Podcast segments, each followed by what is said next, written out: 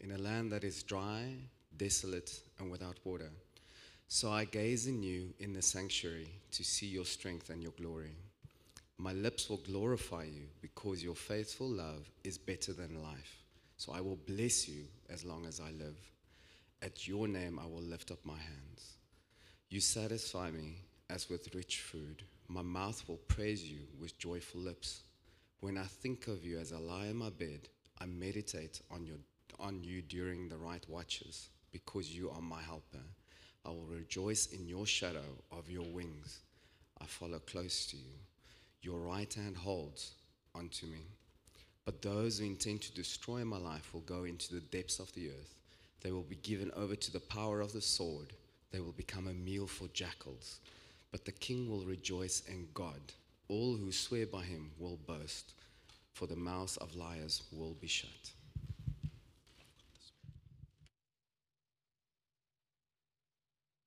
Oh, good, good morning. Is this thing on? Ah, there we go. Well, it's lucky to be back uh, with you guys again. I was here in, uh, in September. Was anyone here in September?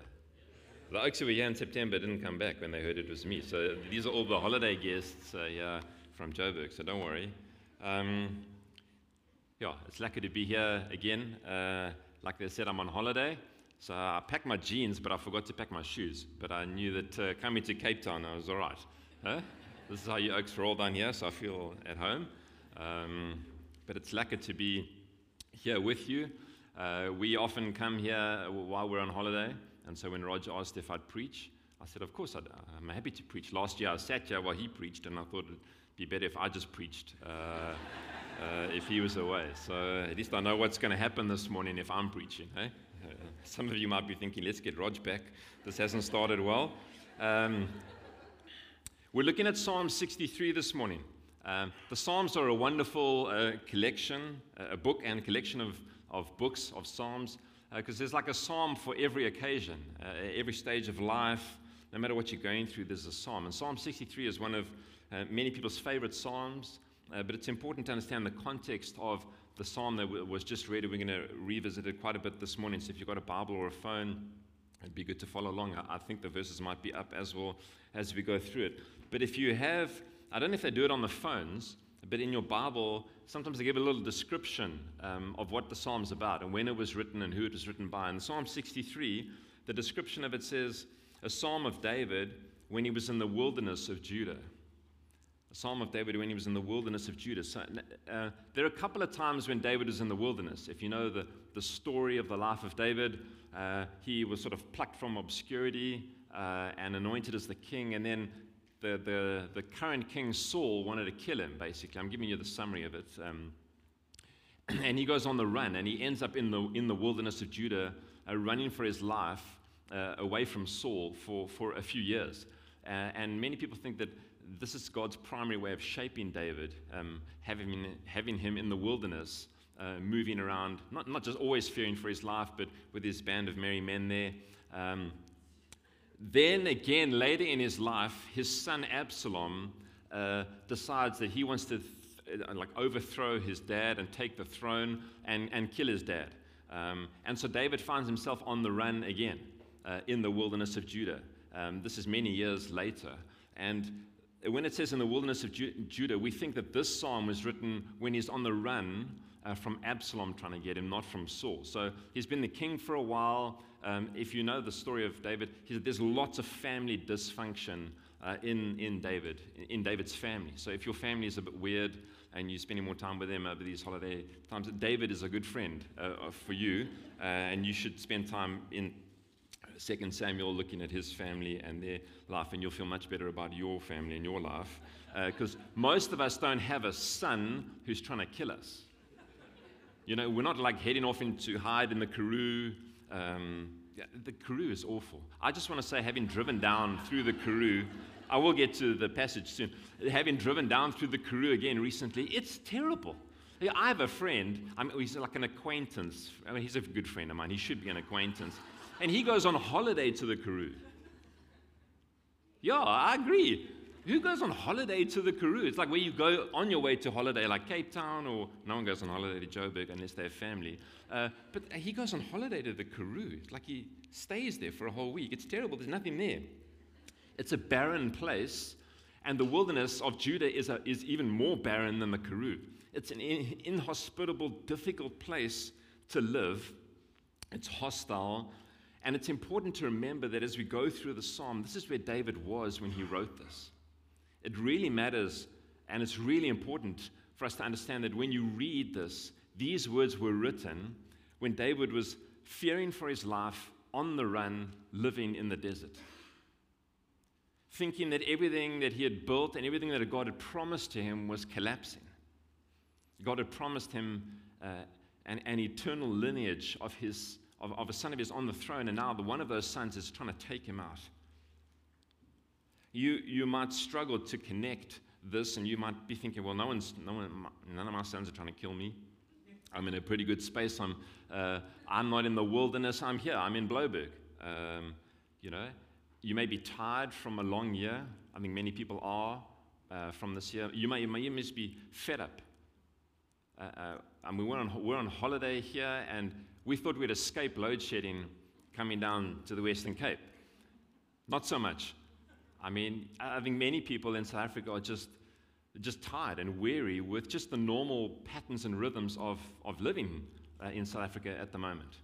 Uh, you may you may be feeling a spiritual weariness that's got nothing to do with f- physical exhaustion.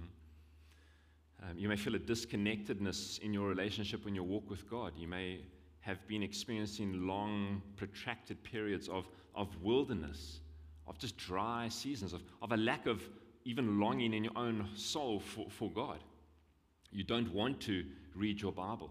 You, you don't really want to come to church. You don't really want to spend any time with God uh, there's no desire there, and maybe there's an apathy even in, in that whole situation.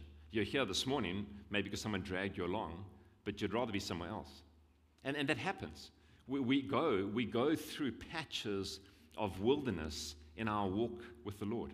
We go through patches of spiritual dryness. Sometimes there's times God is making us wait for things that can feel very difficult, make feel like a, a season of wilderness. There's, there's many things that happen in our journeys with Jesus that can connect us to what David is experiencing here, even though we're not on the run and in a physical wilderness. With David, there's almost always a connection of, of a spiritual together with the physical when he's in the wilderness. The famous British uh, preacher, Charles Spurgeon, said this that we may be in the desert, but the desert, but the desert shouldn't be in us. We may be in the desert, but the desert shouldn't be in us. You will go through dry and difficult times, but we can't allow those things to get into us and to shape us. And, and what we learn from David this morning as we go through this psalm um, are essential things for us because uh, I'll say this if you're only going to be able to, as a believer in Jesus, uh, worship uh, when things are going well, you're going to do very little worshiping. You're going to be a very joyless believer if you're only like all in, hey, let's go for it, God, when things are going swimmingly in every area of your life. We need to learn as followers of Jesus how, how you worship in the wilderness. How do you worship in the wilderness? How do you worship while you're waiting? How do you worship through those dry times and in the midst of that? Because if you just allow um, your feelings to dictate all the time, you're going to do very little singing and be, be very, um, yeah, yeah, just very joyless as a, as a believer. So there's a lot we can learn from uh, here with David. I'm not going to read the psalm again because we'll dip into it again and again, but let me pray for us as we dive into these uh, few points I've got for us this morning. Father, we thank you that your word is alive and that, and that it speaks to us. It's not that you have spoken, it's that you continue to speak. And collectively, we want to uh, just pause and look to you and say, Father, would you speak to us? You know what our souls uh, most need to hear this morning. You, you see past all the pretending, past, uh, past everything, past even our own knowledge of ourselves to, to see exactly what we need. And we look to you now for the, the teaching, helping, revealing work of the Holy Spirit to use your word to speak to us and to impart grace to us, to help us, to strengthen us, to love us, to correct us. That we would meet with the living God, our Father who loves us this morning through your word now. That you do so much good to us through your word. In Jesus' name we ask it. Amen. So there are a few things. I didn't number these points, so I don't know how many there are. Um, maybe you can number them on as we go and tell me afterwards. But so point number one is uh, these are things pulling out of this psalm. The first thing you see in this psalm that I think is important for us when you're facing times of wilderness is that David knows God. David knows God. Starts there, beginning of verse 1 God, you are my God. God, you are my God. David had, David had a personal relationship and knowledge um, of God and with God. Uh, this, why, why, is this important? Because it, it's possible to know a lot of things um, about God. And, and if you, you, you can go to church for, for many years and know a lot of things about God, you can know where to find things in the Bible, you can know a lot of great Christians. It's possible to, possible to be uh, amongst and around God's people and church for many years and, and still not have a personal relationship with the living God. And this is the first thing you see in David here is that he knows God. God, you are my God. And before we go into other things that I think are helpful that we can see in this psalm, I want to ask you that question. Um, do you know God? Do you have a personal relationship with the living God? Because if you don't, that's, the, that's where you need to start. If you don't, I'm, I'm delighted you're here this morning, however you got you, whether you came against your will, you were invited, whether you're on holiday. In the, in the wonderful providence of God, you're here and I'm here this morning to ask you this wonderful question and to plead with you and encourage you that you, you meet the living God this morning before you leave this place. Your most critical need is to have a relationship with the living God who loves you. More than any other need you may think you have, coming to know Him in a personal way is your deepest, deepest need and the highest requirement of your life. God, you are my God. David knows God in a personal way, and it sets the agenda for everything in his life. The second thing you see here is that David sets his vision on God. When you're in a, a, a period of wilderness, it's important to set, it's important what you set your, your gaze on. Have a look in verse 2. He says, I gaze on you in the sanctuary to see your strength and your glory. I gaze on you in the sanctuary to see your strength and your glory. But David's in the wilderness. He's not in the, he's not in the sanctuary. So what, what, is, what is happening here? Well, he's having to remember times with God that get him through, times with God's people, time in the sanctuary, gazing at the power and the glory of God when he's miles away from that, running for his life in the wilderness. He's having to engage his memory. And I think this is, a, this is an important um, thing for us. This is, this is why it's good for some people who, who enjoy to journal. We, we, we all, as followers of Jesus, struggle from spiritual amnesia. We forget what God has done. We forget how good God has been. What did God do in your life last January? Do you remember? Can you celebrate it? You know, we forget. I forget what God did in my life three weeks ago. And the problem with forgetfulness is that you see in the scriptures what is God's command to his people all the way, particularly through the Old Testament, again and again and again. Remember, be careful not to forget. Tell it to the kids, build a pile of rocks, mark this day so that you will never, ever forget when I did this, when I did this, when I did this, when I did this. Remember, remember, remember, because he knows we're prone to forget. And you need a living memory of the markers along the way, the path of your life, the signs of God's grace all along. And David engages his memory and remembers what it's like to behold God and his power and his glory. And he sets his gaze there again while he's now in the wilderness.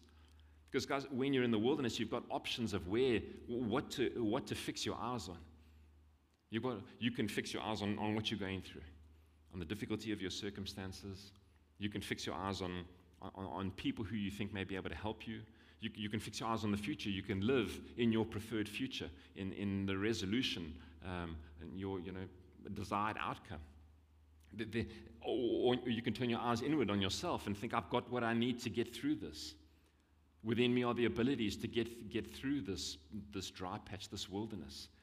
And, and I think none of those are helpful uh, for us. David sets an example for us. He says, Set your eyes on God. Set your gaze on Him when you're in the midst of that. It, you may not feel like it, but it's what, we, it's what we need to do because setting your gaze on anything else is going to be insufficient to help your soul get through whatever patch of wilderness you're going through. The next thing you see here in verse 3 is David knows what's most important. David knows what's most important. Verse 3 My lips will glorify you because your faithful love is better than life. Your faithful love is better than life. Whenever you see the term faithful love in the Bible, it's one word that's translated faithful love. Sometimes your translation may say steadfast love, uh, other variations of that. It's the word chesed. It's the word for God's covenant keeping love. It's the, it's the covenant that God makes, that He originates, and sets His affection on His people. It's almost like a one way kind of covenant. It's not dependent on you keeping your end of the deal. It's that God, in His, in his grace and in His mercy, uh, sort of overflows with love and shows steadfast love and faithful love to His people. That's what you see here. And this is what David's talking about. It's not, it's not, David's not rejoicing in his love for God. He's not saying, My lips will glorify you because my faithful love is better than life. And the, he's saying, No, your faithful love to me is better than life. It's better than life, not better than most things. He's saying it's better than being, it's better than being alive, is experiencing and enjoying and knowing the faithful covenant love of God. I don't know many people who talk like that. I don't often talk like that, but I know somebody who does. Well, uh, you can read about somebody who does. When you read the Apostle Paul in the New Testament, it sounds like it, doesn't he? If you gave Paul an option, what would he say? I desired to depart and be with Christ, which is better by far. But for your sakes, I stay here. So he understood the ministry was more important. If, but you gave Paul an option. He said, I'd rather go and be with Jesus than hang out with you guys. Because he understood that some of the faithful love of God. It's better, it's better than being alive. It's better than anything. It's better than your, your happy place. it's, it's better than the best holiday you can possibly dream. It's better than winning the lotto. It's better than life without load shedding. You know, we could just keep going. It's better than anything. God's faithful love, David says, is better than life itself. It's important for us to understand and lean into the secret that David is speaking of here because um, sometimes things just don't work out the way we want. And if, if you're not a, a, a, Jesus follower here this morning, this is sort of an advert for Christianity that you know, there's not a big bow that just like God wraps around your life and everything is just lekker. Christians get sick and die. People don't all get healed. Stuff goes sideways. Stuff goes sideways in your life. Some of your, some of you, stuff's gone sideways in your life. You're sitting with real disappointment in your life now because this hasn't, this year hasn't panned out like you hoped it would. God is not some like celestial genie who you just say the right things and then he's forced to make our lives amazing and just lekker all the time. There are believers, you just go and read in Hebrews. Uh, we were doing a bit of this. I think I even mentioned Hebrews when I was here in September. There were people who were sawn in two. You know, it says the world wasn't worthy of them. There, there's no name. Oh, oh, it's oh, Joab, he's the guy who was sawn in two. They're not even named. They're just faithful believers who paid with their lives for their faithful following of Jesus. Did they experience the blessed life, the prosperous life? You hear some of these guys who preach like a prosperity gospel. It's the biggest load of garbage you've ever heard in your life because it just doesn't match up with real life, does it? It's the biggest load of garbage. I'm not on an absolute crusade against the prosperity gospel, but I, maybe I should be. Because it just, does, it just doesn't make any sense.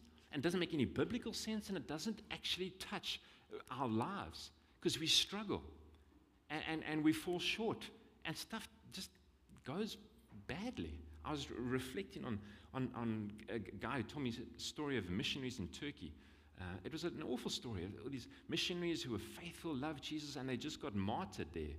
Knock, knock, guys pretending to come and find out about Jesus and just gun them all down in the house. Bang.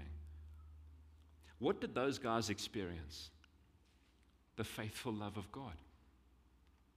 Because faithful love is better than life because it goes the other side of life.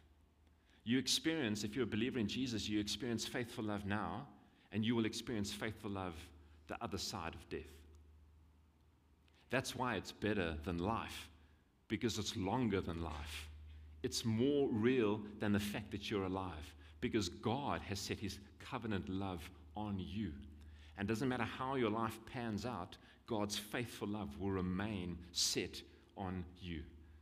And David knew that. And it sustains him in the wilderness. Eh, he hasn't res- things haven't resolved yet. Absalom hasn't called off the chase. Absalom hasn't been killed yet. David is having to trust in faithful love while he's still on the run. It gets you through the wilderness. The next thing you see is that David really knows what really satisfies. He understands and he knows God's covenant keeping love, but he, he understands what really satisfies. Verse 5 You satisfy me as with rich food. My mouth will praise you with joyful lips. That rich food, the, the actual translation of it is, is um, with fat and fatness. Um, you satisfy me with fat and fatness. Now, that doesn't really wash, um, that's why they've translated it rich food uh, now. Because uh, unless you're one of those, what, low carb, high fat um, people, that, that doesn't really gel. You know, most of us, we're like told to eat less fat, um, I think. Uh, and in our culture, you know, maybe in most of the culture represented in this room, fat is not like the number one thing.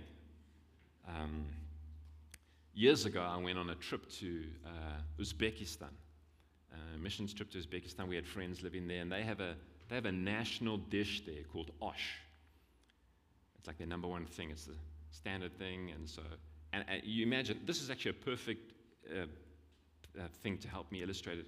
Imagine this round thing is just a big bowl, and there's like a mountain of rice here.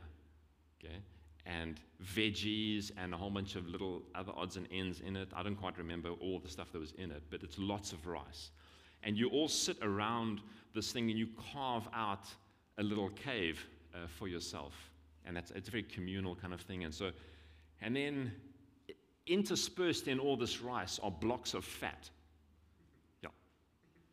You can see why it hasn't taken off everywhere around the world blocks of fat. But that's the delicacy, that's the, the prized bits are the blocks of fat. Now, it's a very honoring culture, and they very quickly figure out who's the oldest person in the room, and you're the one who's then honored. And so, what happens is you all got your cave, and you're sitting around, and then oaks flick, flick the fat around and around.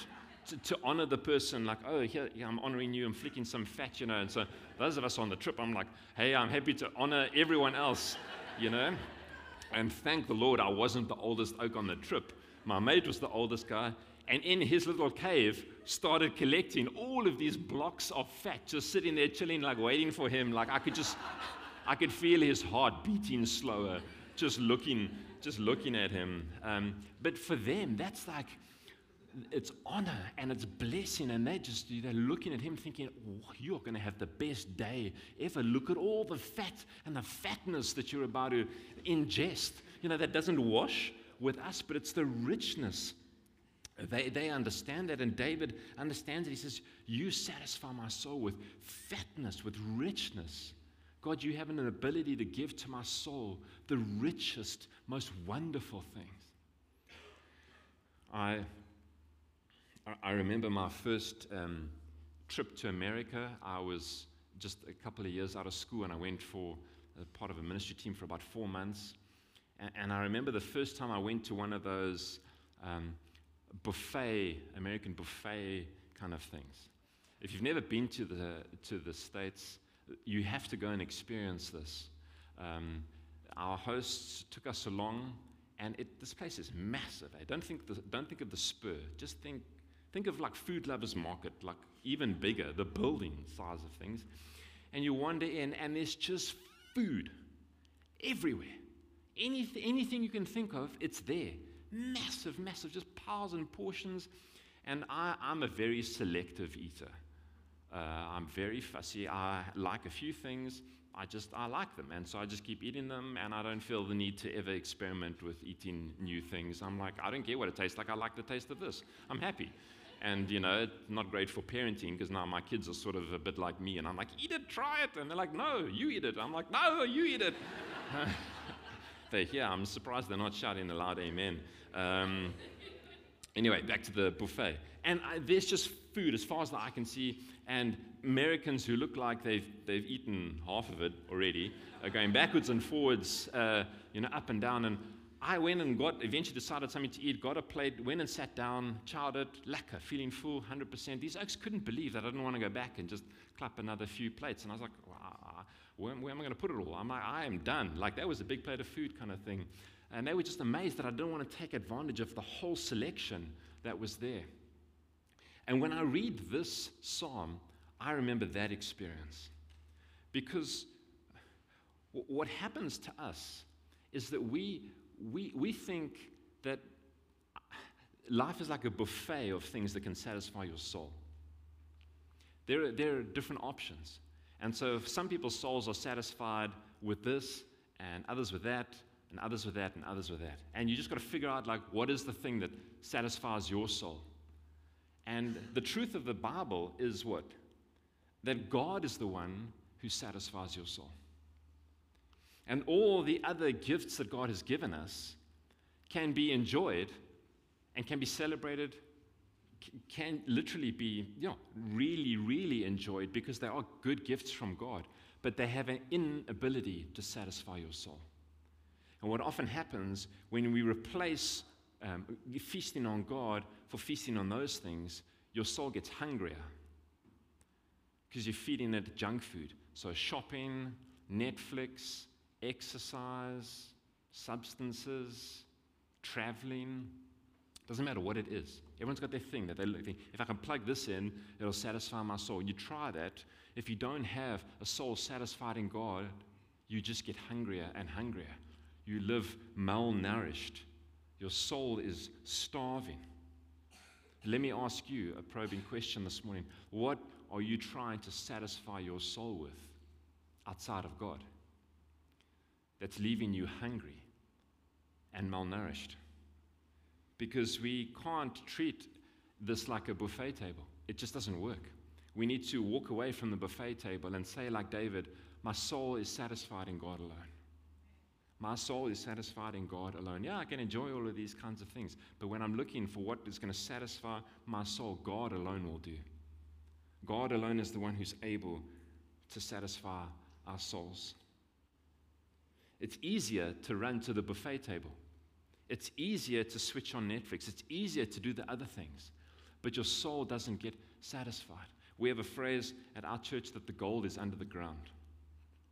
The gold is under the ground. You have to dig for it. You have to work for it. I don't know if you've never been to a mine, but they don't have gold bars like lying around on the surface there.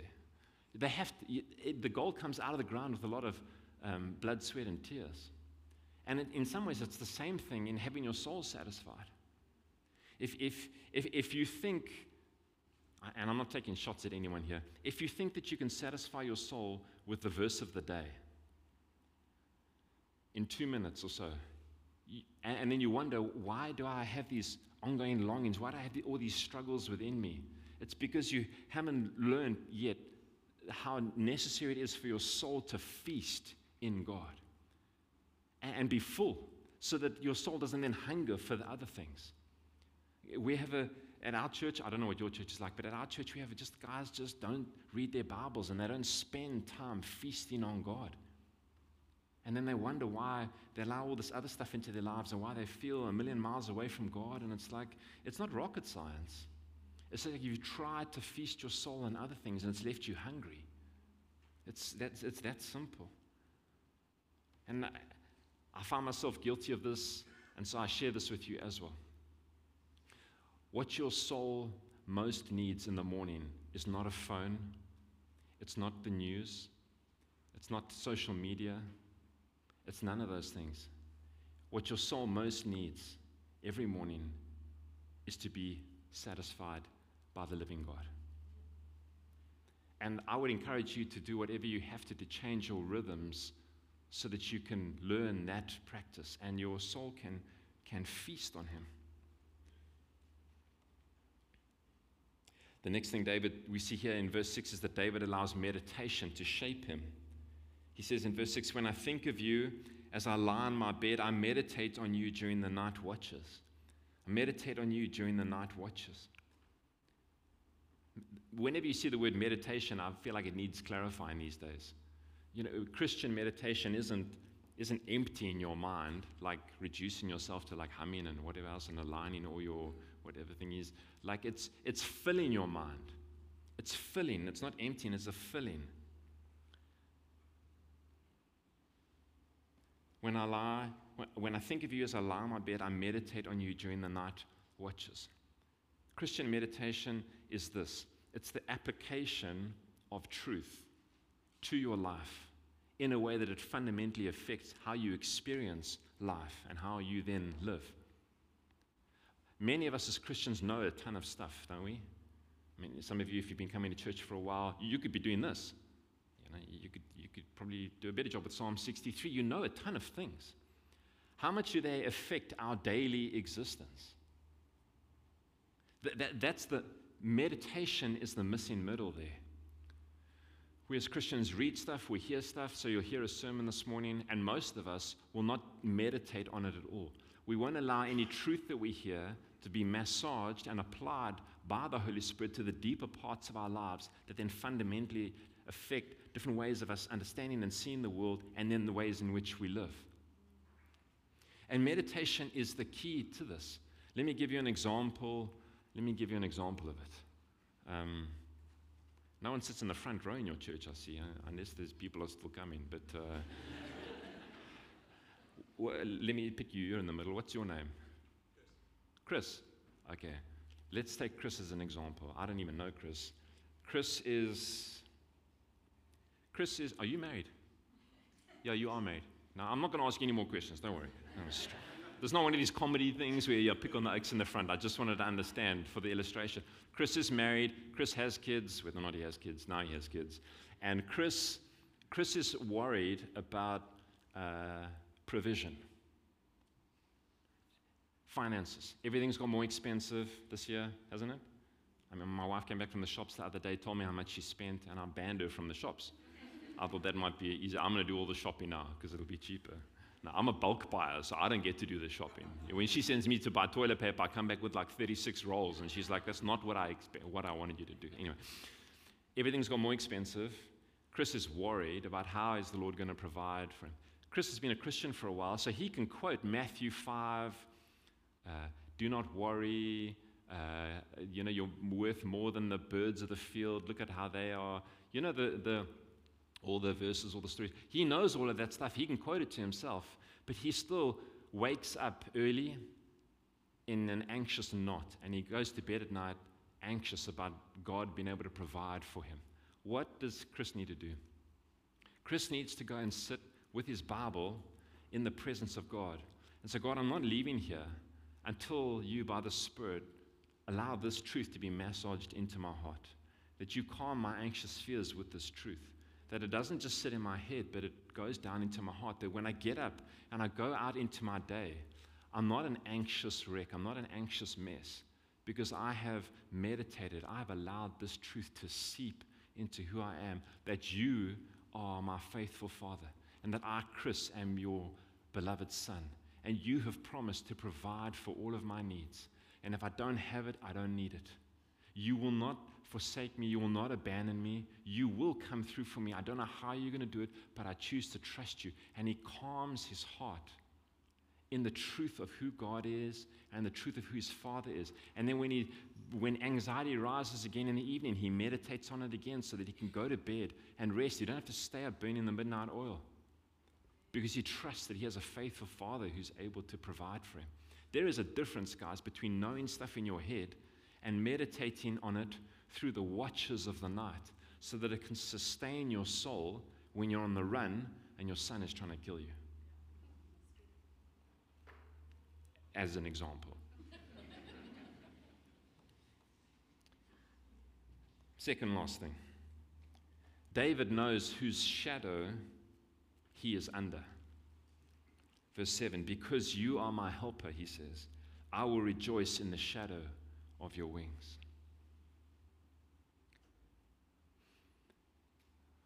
There's a bird called the black egret. Do you know it?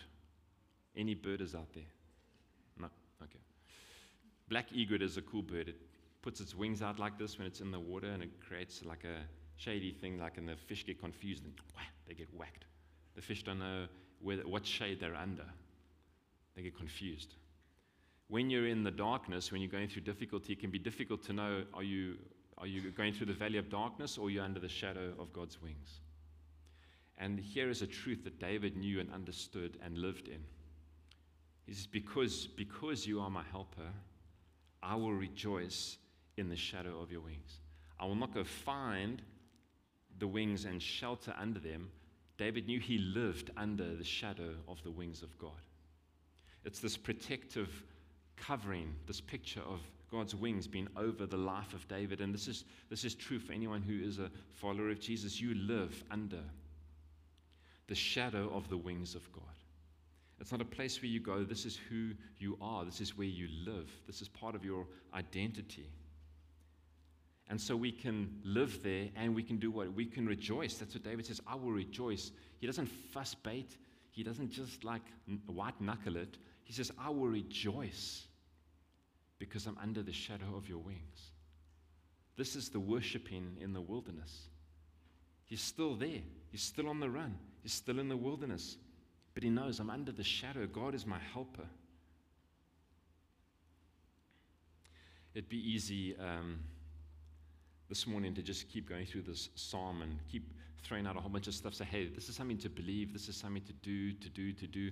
But, you know, I've experienced many patches of wilderness and, and difficulty and dryness in my walk with, with Jesus.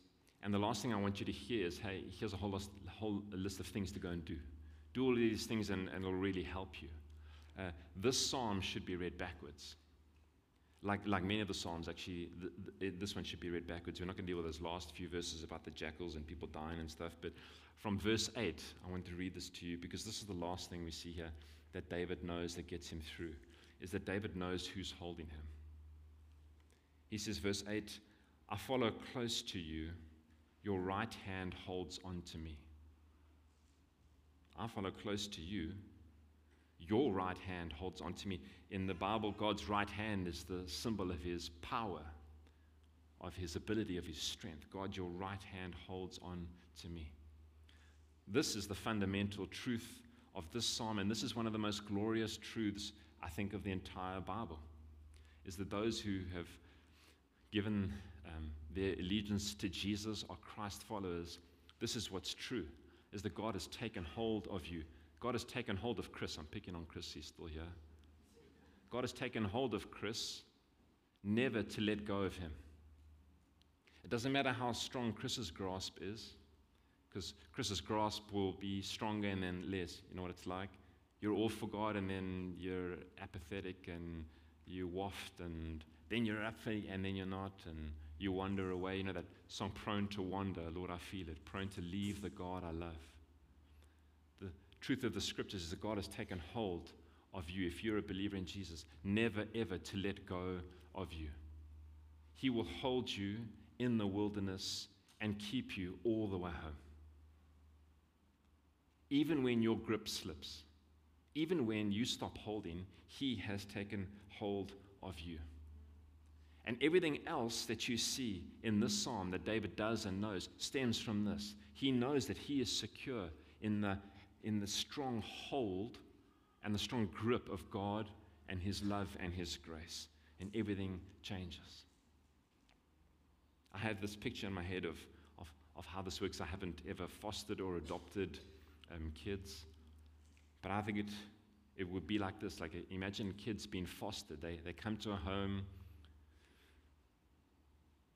and they're on trial, kind of thing. And they come in and they're like, well, if you behave well, you can stay. And so they're careful to not mess anywhere and do anything that get them sent back to the, to the home. They, they want to behave as well as possible, up their chances of being able to be brought into that family. Kids who've been fostered are different to kids who've been adopted. Once it's done and they're part of the family, they've been brought in. Our church has got lots of kids who've been adopted. They're brought in, same surname, they're part of that family. Sometimes, as Christians, we act like foster kids instead of adopted kids.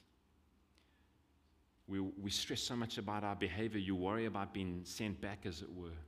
And the truth, the truth that changes the behavior actually is that you are adopted.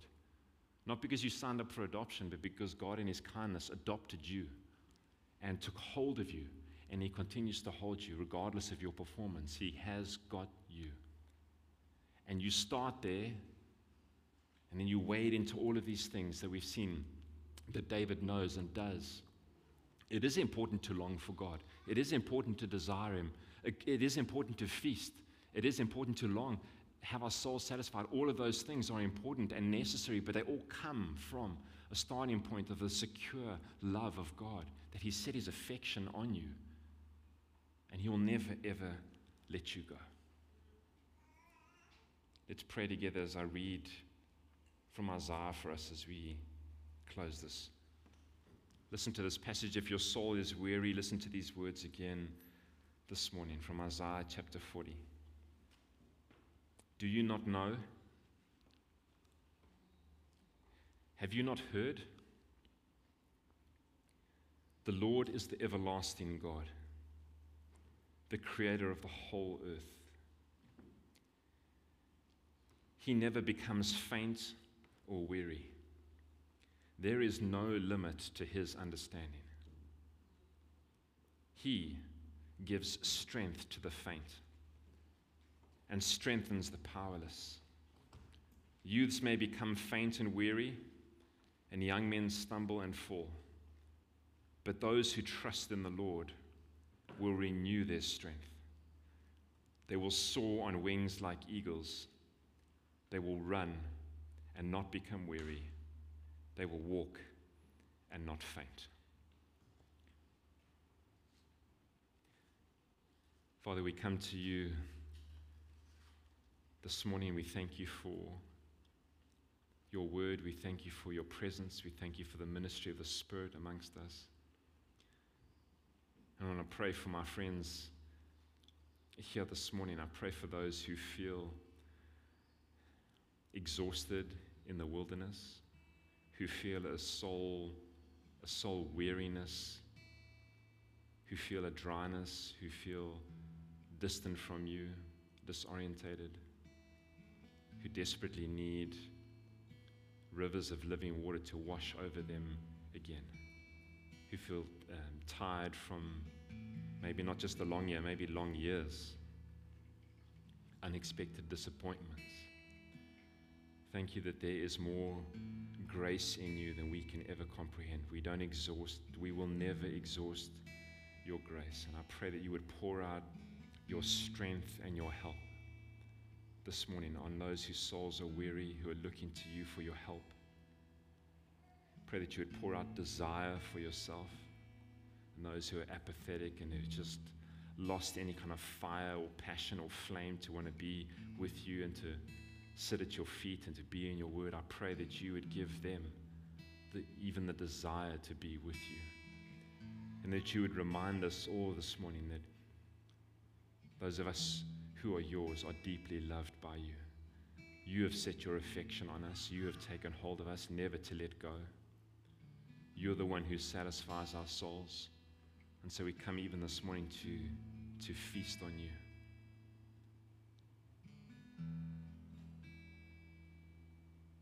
Thank you that there's an ongoing invitation from you to just come and to sit at your feet, to sit in your presence, and to drink and to feast and give, uh, allow you to give our souls what they most need. For those who don't know you this morning, I pray that you would draw near to them, you would help them to see the glory of the gospel in the face of Jesus Christ and come to have a personal, living relationship with the God who loves them.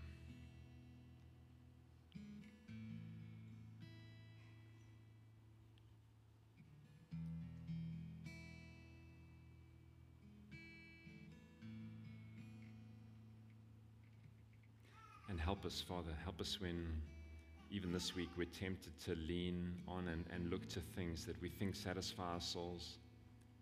Help us to remember that you are the one that we need. You're the one that we need. And so we celebrate you this morning. We worship you. We love you.